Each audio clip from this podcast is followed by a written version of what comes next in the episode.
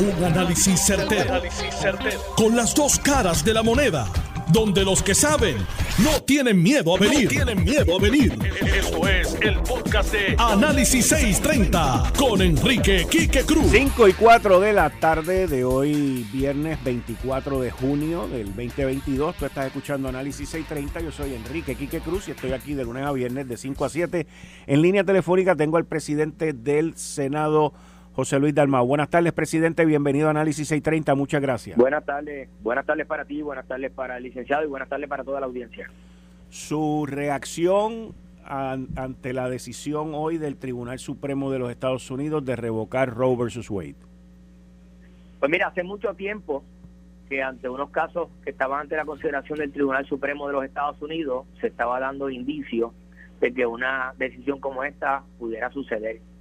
Con mucho tiempo de anticipación, se había pensado en cómo podemos atender una situación como esta que aplica directamente esas decisiones al derecho en Puerto Rico. El 6 de diciembre del año pasado, del 2021, se radicó un proyecto en el Senado para tratar sobre ese tema, y la historia ustedes la conocen, las controversias que estuvo el Senado involucrado para de un lado y del otro en torno a ese asunto.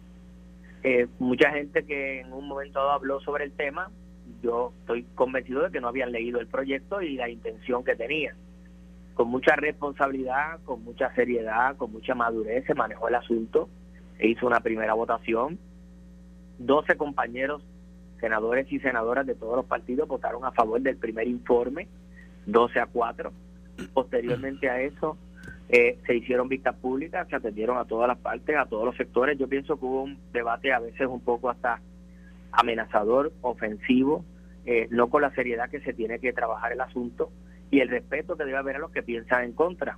En ese segundo informe la votación fue similar, 11 votos a 4 y uno que no estuvo presente por razones de salud, pero hubiese sido 12-4, igualito que la primera votación. Así que el informe se trae ante el Senado lo aprueba. ¿Y ahora? ¿Y qué? ¿Y ahora?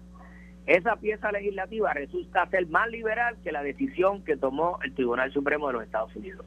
Ahora esa pieza legislativa defiende el derecho a la mujer a poder tener un aborto con unas condiciones que no sean las de quitarle la vida a la criatura que ya está formada y es viable para vivir. Así que con unos criterios resulta este proyecto que aprobamos en el Senado la semana pasada más liberal que la decisión del Tribunal Supremo de los Estados Unidos, que retrotrae todo este derecho a el beneficio constitucional que habían reconocido para el aborto hace casi 50 años, lo eliminan y entonces permite que los estados sean los que tengan que legislar sobre este asunto y los derechos que pueden tener sobre el aborto.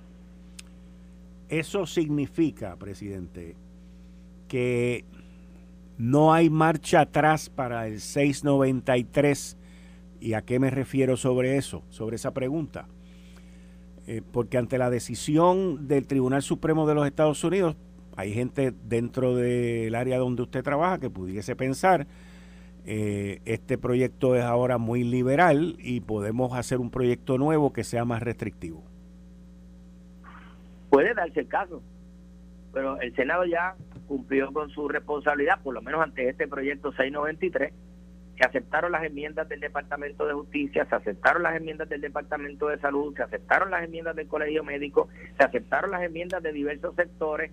El proyecto es bastante amplio y le permite a la mujer tener un derecho sobre su decisión de abortar hasta las 5 semanas y media, incluso hasta un poco más, si es una decisión basada en el criterio médico.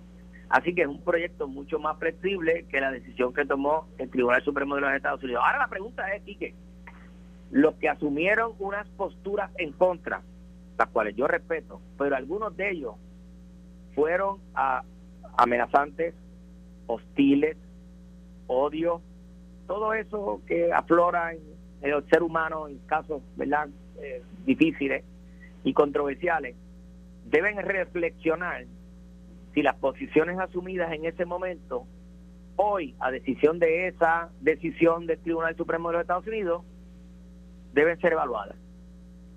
Porque si el proyecto 693, ahora una pieza legislativa que se podría considerar de corte liberal, y hace una semana atrás era de corte conservador, basada en la decisión del Tribunal Federal de los Estados Unidos, si debe ser aprobado o no debe ser aprobado. Ahora le corresponde a los compañeros y compañeras de la Cámara de Representantes hacer esa evaluación, y a los que en un momento dado tuvieron una participación activa en contra del proyecto, reflexionar sobre la razonabilidad y la responsabilidad de ofrecerle ahora unas garantías a las mujeres sobre el derecho al aborto, que en un momento atrás se decían que nosotros, los que estábamos apoyando este tipo de proyectos, estábamos siendo muy conservadores y quitando derechos, cuando el proyecto nunca ha prohibido el aborto ni le ha quitado derechos a nadie. Lo que hace es poner los requisitos para llevar a cabo eso y a la misma vez salvar la vida cuando hay vida. Le pregunto, presidente, ¿ha encontrado usted mucha oposición con sus compañeros en la Cámara sobre esto? Yo no he dialogado con los compañeros sobre el asunto. De hecho, en este periodo de cruce de medidas me han preguntado que si esa medida va a ser, ni esa medida ni ninguna. Yo no pongo en jaque ningún proyecto, ninguna consideración legislativa. Nunca lo he hecho en mis años como legislador a cambio de que me consideren o me aprueben o atiendan otro proyecto, ni mío ni de nadie. Así que la Cámara tiene ahora que evaluar un proyecto que ha sido aprobado por el Senado y ellos determinarán lo que harán con él mismo. Pero si tú sabes, porque tú estás en los medios de comunicación, han habido editoriales, han habido escritos, columnas, amenazas, presiones de todo tipo, porque no se atendió el asunto por algunas personas con la madurez y la responsabilidad que los tiempos... Alguien puede pensar distinto, pero ya es una decisión del Tribunal Supremo de los Estados Unidos que, como tú señalaste al principio, en ese tema tiene dividido a los amigos ciudadanos americanos de los Estados Unidos y también tiene dividido en algunos sectores al pueblo de Puerto Rico. ¿Qué sucede ahora con esa decisión? El proyecto que nosotros con mucha madurez y con mucha responsabilidad elaboramos resulta ser que podría ser el mecanismo de garantizarle el derecho a la mujer a poder realizarse un aborto dentro de unos criterios establecidos por ley. El juez Clarence Thomas del Tribunal Supremo de los Estados Unidos, en su opinión, dijo lo siguiente: en casos futuros deberíamos revisar todos los precedentes de debido proceso sustantivo, incluidos Lawrence, Griswold, Lawrence and Obergefell, porque cualquier decisión sustantiva del debido proceso es demostrablemente errónea. Se trata de que Clarence Thomas sugiere que el alto foro debería revisar los derechos del uso de pastillas conceptivas, el matrimonio gay o igualitario y el caso que declaró inconstitucional el castigo por aquellos que practican el sexo anal. ¿Cuál sería su posición en caso de que eso se le pase a los estados? ¿Usted está a favor de lo que está hoy en derecho hacia esos distintos géneros y esos distintos sectores en nuestra sociedad, o debe de cambiar? Mira, eso es un comentario, lo que se conoce en derecho como un dictum dentro de una decisión del tribunal. Ajá. No establece, probablemente establece la forma de pensar que está teniendo ese juez, no el de la Corte en su totalidad. La Corte, cuando tenga ante sí esa controversia, las trabajará. Esa no es la controversia la cual nosotros hemos discutido aquí en Puerto Rico. Nosotros, y cuando digo nosotros voy a mencionar nombres: compañero presidente, pasado presidente del Senado, Tomás Rivera Schatz, la compañera Joan Rodríguez Pebe y otros compañeros legisladores como Rubén Soto, Albert Torres, Ramón Ruiz. En un momento dado entendimos que esta pieza legislativa debería ser atendida con seriedad y responsabilidad, porque ya soplaban vientos en el Tribunal Supremo de los Estados Unidos ante unos casos presentados, ante un cambio de postura de un tribunal con una mayoría conservadora, de que podrían venir decisiones y podían impactar acá. Nosotros entendimos que la mejor manera de eso era atenderlo con calma, sin prisa, con mucha responsabilidad, atendiendo todos los sectores, y así lo hicimos. La razón por la cual hago la pregunta, y sí, como usted menciona y como yo lo leí, ese es el pensar de un juez, pero ese juez es miembro, podríamos decir, de un caucus de 5 que por esta decisión pues se ve que piensan igual. Una de las críticas que hizo el presidente del Tribunal Supremo, el juez Roberts, era de que esta gente habían violado el precedente que se había establecido en la Corte, y sus palabras fueron la obligatoriedad del precedente. Y Thomas lo que está diciendo es, tenemos que revisar todos estos precedentes. Y lo mismo, no sé si fue Gorsuch o Thomas o uno de ellos, en el caso de Puerto Rico con el SSI, también dijeron que había que revisar el precedente sobre los casos insulares de Puerto Rico. O sea, esta gente están revisando o tienen intención de revisar mucho. Pero nada, vamos a dejarlo ahí. La próxima pregunta que tengo es un tema completamente distinto. Usted es presidente del Partido Popular Democrático, y cuando uno va a una reunión de junta de gobierno, pues uno habla con la gente y tantea las cosas. ¿Cuál es el tanteo? ¿Cuál es la temperatura? ¿Cómo está la temperatura para su propuesta de una votación el 14 de agosto ante la junta de gobierno? Alta, fuego popular. ¿Cómo? Caliente la cosa. ¿De verdad?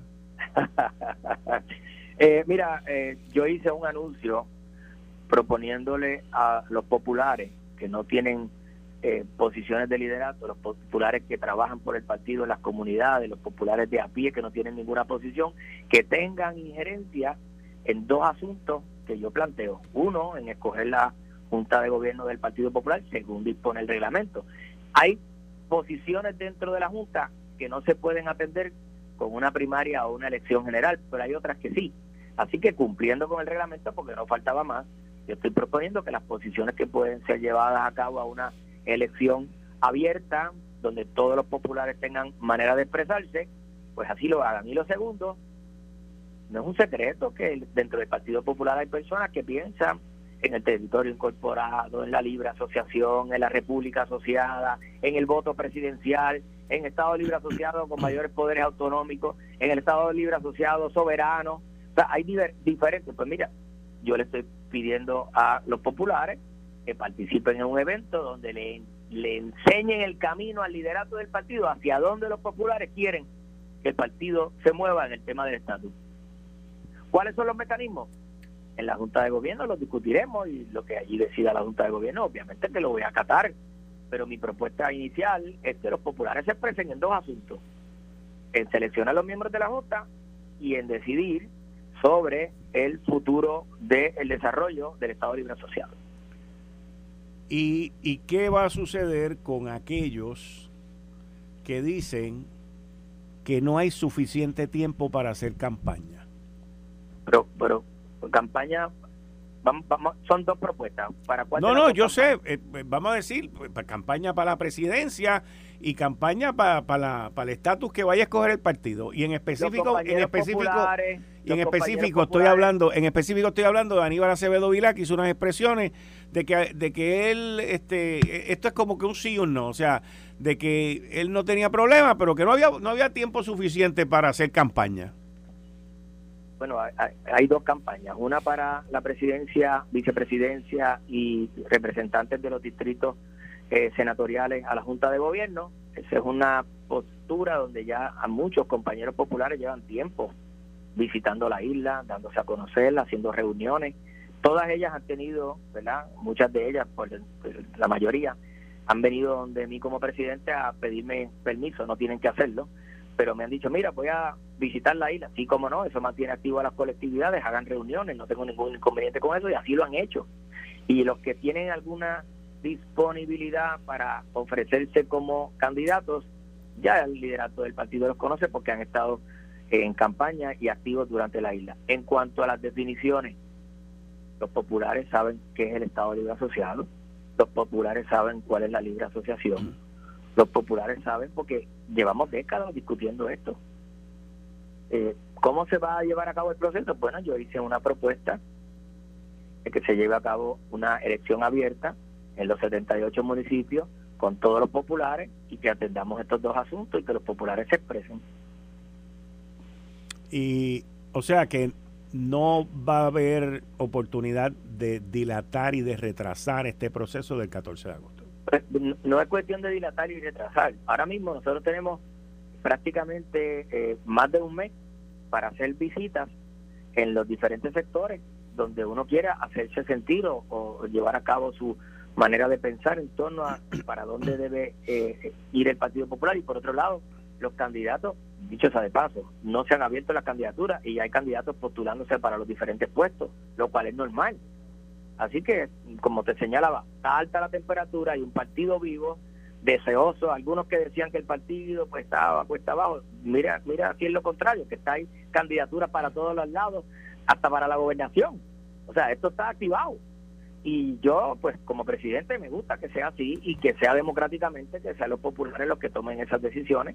Y esa es mi propuesta, ¿verdad? Puede ser modificada, puede ser mejorada, pero la propuesta principal es que los populares se expresen. Yo creo que nadie debería pensar que se tomen unas decisiones a base del comité central, un comité pequeño, un grupo de personas, y no que sea la base del Partido Popular, a lo ancho y largo de toda la isla, los que puedan hacerse sentir, que en ocasiones no tienen la oportunidad de hacerlo, pues ahora van a tener la oportunidad de hacerse sentir y votar. Presidente del Senado, José Luis Dalmau, muchas gracias por contestarnos aquí en Análisis 630. Gracias, siempre a las órdenes de ustedes. Igual, muchas gracias. Ustedes escucharon al presidente del Partido Popular Democrático, José Luis Dalmau, y el presidente del Senado sobre su reacción a la revocación de Roe versus Wade. Yo interpreto sus palabras de que el camino está trazado para que se continúe la aprobación del proyecto del Senado 693. Puede surgir, ya más adelante, el que algún grupo trate de hacer un nuevo proyecto o enmiendas que sea más restrictivo, porque ese es el proceso legislativo, pero no sé por qué, yo creo que si lo hacen más restrictivo, yo creo que no van a tener tanto apoyo como el que han tenido hasta ahora. Pero nada, con eso quiero darle la bienvenida al compañero de los martes aquí, de los miércoles cuando hay situaciones, y de los jueves y de los viernes también, el licenciado John Moss. John, buenas tardes, muchas gracias por estar aquí conmigo hoy. Buenas tardes. Yo personalmente, en 1972 yo tenía, déjame ver cuánto, como 13 años. Yo tenía 13 años. Y honestamente, o sea, no recuerdo, o sea, no tengo una memoria. Yo me acuerdo cuando el primer hombre llegó a la luna, que fue en el 68. 69. Me acuerdo, perdón, el 69, fíjate si me acuerdo. Fue en el 69. Me acuerdo cuando, esto sí que me acuerdo porque lo vi también, en el 63 creo que fue, que mataron a Kennedy, sí. y el entierro de Kennedy. Uh-huh. Me acuerdo haber visto eso. O sea, yo recuerdo de esa época muchas cosas, pero esta decisión de Roe versus Wade, no. Ahora. ¿Tú no estudiabas en escuela católica? Sí. Pues para mí eso fue... eso, pues fíjate. En mi escuela eso fue apoteósico. ¿De verdad? Oh, sí. Pues, debates continuos sobre eso. Pues lo que te quiero... el punto que te quiero traer es que a pesar de que no lo recuerdo, uh-huh, lo he vivido en mis 50 años, o sea, yo tengo 63, he tenido 50 años de Roe versus Wade, o sea, es un estilo de vida, no un estilo de vida, pero es parte de nuestra cultura y de nuestra sociedad. Correcto. Y si le molesta a la gente que yo diga eso, pues es la verdad, es la realidad. Y de momento venir con una decisión como esta, así, ¡guau!, y te cambian de sí a no y de no así a una población que creció bajo esos estatutos y lo que ellos consideran un derecho. La pregunta que en Puerto Rico la gente se hace, John, que es lo que uh-huh quiero que hablemos tú y yo ahora, es ¿cómo me afecta esto a mí? ¿Qué cambios hay aquí en Puerto Rico con esta revocación que afectan el aborto en Puerto Rico? Okay. Y eso es lo que la gente de verdad quiere saber. Hasta ayer, si una mujer quería abortar, no tenía que buscarse una opinión médica. Hasta ayer. Hasta ayer. Con la revocación de Roe versus Wade, entran en vigor los artículos 98 y 99 del Código Penal. Ajá, que los tengo aquí. Toda persona que permita, indique, aconseje, induzca, practique un aborto o que proporcione bla, bla, bla, bla. Y toda persona que ayude a la comisión de cualquier de dichos actos, salvo indicación terapéutica hecha por un médico debidamente autorizado a ejercer la medicina en Puerto Rico, con vista a la conservación de la salud o vida de la madre, será sancionada con una pena de reclusión por término fijo de 3 años. Lo mismo aplica con la mujer que lo quiera hacer. Explícame eso bien sencillo. Si tú eres el médico o la enfermera que está haciendo ese proceso, si no hay una certificación médica de que la vida o la salud de la persona está en riesgo, eso es ilegal y puedes ir preso por 3 años. Pena fija. Acuérdate que en estos ahí lo dice, ahí dice término fijo de 3 años. Y lo mismo la mujer. ¿Okay? ¿Por qué esto es importante? Porque literalmente puedes ir preso. Hay gente que me ha dicho, no, porque eso no nos salva Pueblo versus Duarte. Esa es mi próxima pregunta. No. Pueblo versus Duarte, la opinión del Tribunal Supremo de Puerto Rico. Supremo de Puerto Rico. De un caso de 1980, creo que va a ser. Algo así. Yo es estaba, en los 80. 1109 de PR, no me acuerdo. Estaba en la Escuela de Leyes. Pero yo he escuchado hoy gente decir que esto no tiene ningún problema lo de Roe versus Wade hoy, porque aquí el Estado de Derecho dice que lo que está vigente entonces es Pueblo versus Duarte. Not really. Explícame. Pueblo versus Duarte se basa en la opinión del tribunal. La opinión. Se basa en 2 cosas. Uno, en Roe versus Wade, porque no les queda más remedio. Y lo segundo que se basa es en la interpretación del estatuto en ese momento, que era muy parecido al que hay ahora. Y dicen, el estatuto en aquel momento era el de Roe versus Wade. No, el estatuto, no. Acuérdate que el estatuto es la ley de Puerto Rico. Ah, ok. La ley de Puerto Rico decía algo muy similar a lo que dice ahora. Solamente se puede hacer el aborto si hay una certificación médica. Entonces, ¿qué hace el tribunal? Le dice, pero es que aquí hay una certificación médica. Pues por lo tanto, no se cometió el delito. Acuérdate que es Pueblo versus Duarte. Cuando tú ves pueblo, es que el gobierno acusa a alguien. ¿Okay? Estamos acusando al médico. Fue un médico que practicó un aborto. Exacto. Pero yo no. Aquí se había una certificación de que esto era peligroso, el embarazo era peligroso para la muchacha. Era una menor de edad, por cierto. Entonces, la opinión disidente en parte y concurrente en parte de Trías y 2 o 3 jueces más, entran a otros asuntos, especialmente si se aplicaba a la Constitución Federal, bla, bla, bla, todo ese tipo de cosas, y levanta un punto correctamente. La opinión del tribunal, la opinión mayoritaria del tribunal, no entra a discutir el derecho a la privacidad de la Constitución de Puerto Rico. ¿Okay? Que es una de las bases de Roe versus Wade. La intimidad. Exacto. El derecho a la intimidad. Esa es la base. O sea, en el 73, el Tribunal Supremo, en una decisión 7-2 en aquel momento. Fue Blackmun. Que hubo unos jueces que se cambiaron. Long story there. Ay, yo me la leí completa, by the way, es excelente la historia. Bueno, yo me leí la opinión en el 1979 cuando estaba en familia. Yo no me leí la opinión, pero me leí cómo fue que 2 jueces se cambiaron, porque ellos querían que la decisión fuese una decisión en una mayoría, una super mayoría, 7 años. Correcto. Y cómo fue que toda esa negociación se llevó. Eso se filtró.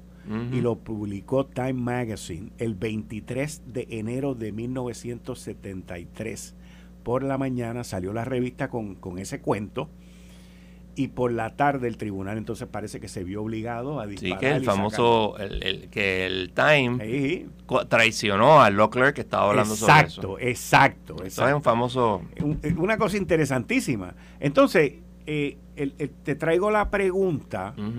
Porque esta situación ha creado mucha incertidumbre, no solamente aquí en Puerto Rico, pero en Estados Unidos también. Esa incertidumbre te la voy a explicar en un momento. Adelante. Primero que todo, tú tienes toda la razón. Roe versus Wade habla sobre el derecho a la privacidad que no existe en ninguna parte en la Constitución Federal. Por eso es que, en gran sentido, hasta Roberts dice, Roe versus Wade está mal decidido. Pero entramos a eso en otro momento. Pero la Constitución de Puerto Rico específicamente habla sobre el derecho a la privacidad. O sea que teóricamente tú podrías llevar un pleito, decir no, ninguna restricción porque eso es mi derecho a la privacidad. On the other hand, en términos prácticos, tú tienes un Tribunal Supremo de Puerto Rico que es altamente conservador y dudo que en realidad ese argumento vaya a funcionar, pero se puede hacer. Okay. Tú levantaste con toda razón la concurrente de el juez Thomas. Y es importante porque todo el mundo se está concentrando en el asunto de Lawrence versus Texas. Lawrence versus Texas lo que dice es las leyes antisodomía, que en realidad es sexo entre hombre y mujer, entre dos hombres, son ilegales, son inconstitucionales. En el caso del matrimonio gay, que es Obergefell, y a que tú no sabes qué es el caso de Griswold, anticonceptivo. Que es el que menciona Thomas también en sus declaraciones. Exactamente. Pero ¿qué pasa? Nuestro amigo Alito, la página 37 y 38 nos dice, esencialmente, mira, aquí la minoría, él no toca a Thomas, porque eso es su pana, nos está metiendo miedo con el asunto que vamos a revocar Griswold, Eisenstadt, que es lo mismo, Lawrence y Obergefell. ¿Y qué dice él? Que esto es an unfounded fear. ¿Por qué eso es importante? Porque él es el que escribe la opinión del tribunal. En términos numéricos, tú quitas a Thomas, se quedan 4 en la mayoría, pero entonces tienes 3 jueces, que son los 3 disidentes, y tú tendrías un 7-2 para mantener esos 3 casos. Okay. Así que esa parte no me preocupa mucho, pero como le dije a alguien, tú nunca puedes confiar. Eso siempre puede pasar. Ajá. Okay. ¿Qué ocurre ahora? Como dijo Alito, sí, va a haber un montón de problemas, pero cuando se decidió Roe versus Wade, se suponía que se resolvieran los problemas, y los problemas surgieron. En términos reales, en los Estados Unidos existe un grupo convencido de que el aborto es un asesinato. Y existe un grupo convencido de que eso es un derecho de la mujer. Yo soy de los que pienso que debe haber el derecho al aborto. Pero mi opinión no es el punto. El punto es que tú tienes esa división clara. Y tú tienes, por ejemplo, en 1973, 30 estados prohibían el aborto y 20 estados lo permitían. Ahora mismo, no me extrañaría que sea mitad y mitad. Porque inmediatamente tú vas a ver gente radicando proyectos, y no te extrañe que grupos radiquen uno en Puerto Rico para prohibirlo completamente. Sí. Yo no tengo la menor duda. Y yo difiero del presidente. Este proyecto que fue aprobado en el Senado no se hizo para proteger el derecho de la mujer al aborto. Se hizo para restringirlo. Porque él mismo dijo en una ocasión que él entendía que las mujeres que habían abortado eran unas asesinas. Y eso está en récord. Así que ese cuento no me lo trago. ¿Qué va a hacer la Cámara con eso? I don't know. Si pasan la ley, pues se cambia el artículo 98 y 99 y aún le da una cierta flexibilidad a la mujer que no necesita una opinión médica, y eso también te trae otro problema. El prohibir el aborto y dejar a los estados hacerlo afecta a los más pobres, porque si tú estás, por ejemplo, en Mississippi, que tú sabes que es un estado del sur, ajá, que conecta con el Golfo de, ajá, México, donde tú vas a hacerte un aborto. Yo puedo pensar en Nueva York, Illinois, ajá, California, pero mano, es bien lejito. Sí. Que vas a montarte en un avión, montarte en un carro y ahora hasta allá. Eso es un montón de chavos, aparte de pagar por el aborto. Y eso es problemático. Otra cosa que puede pasar es que podría ser que el Senado, la Cámara primero y después el Senado Federal, apruebe una ley estableciendo el derecho al aborto.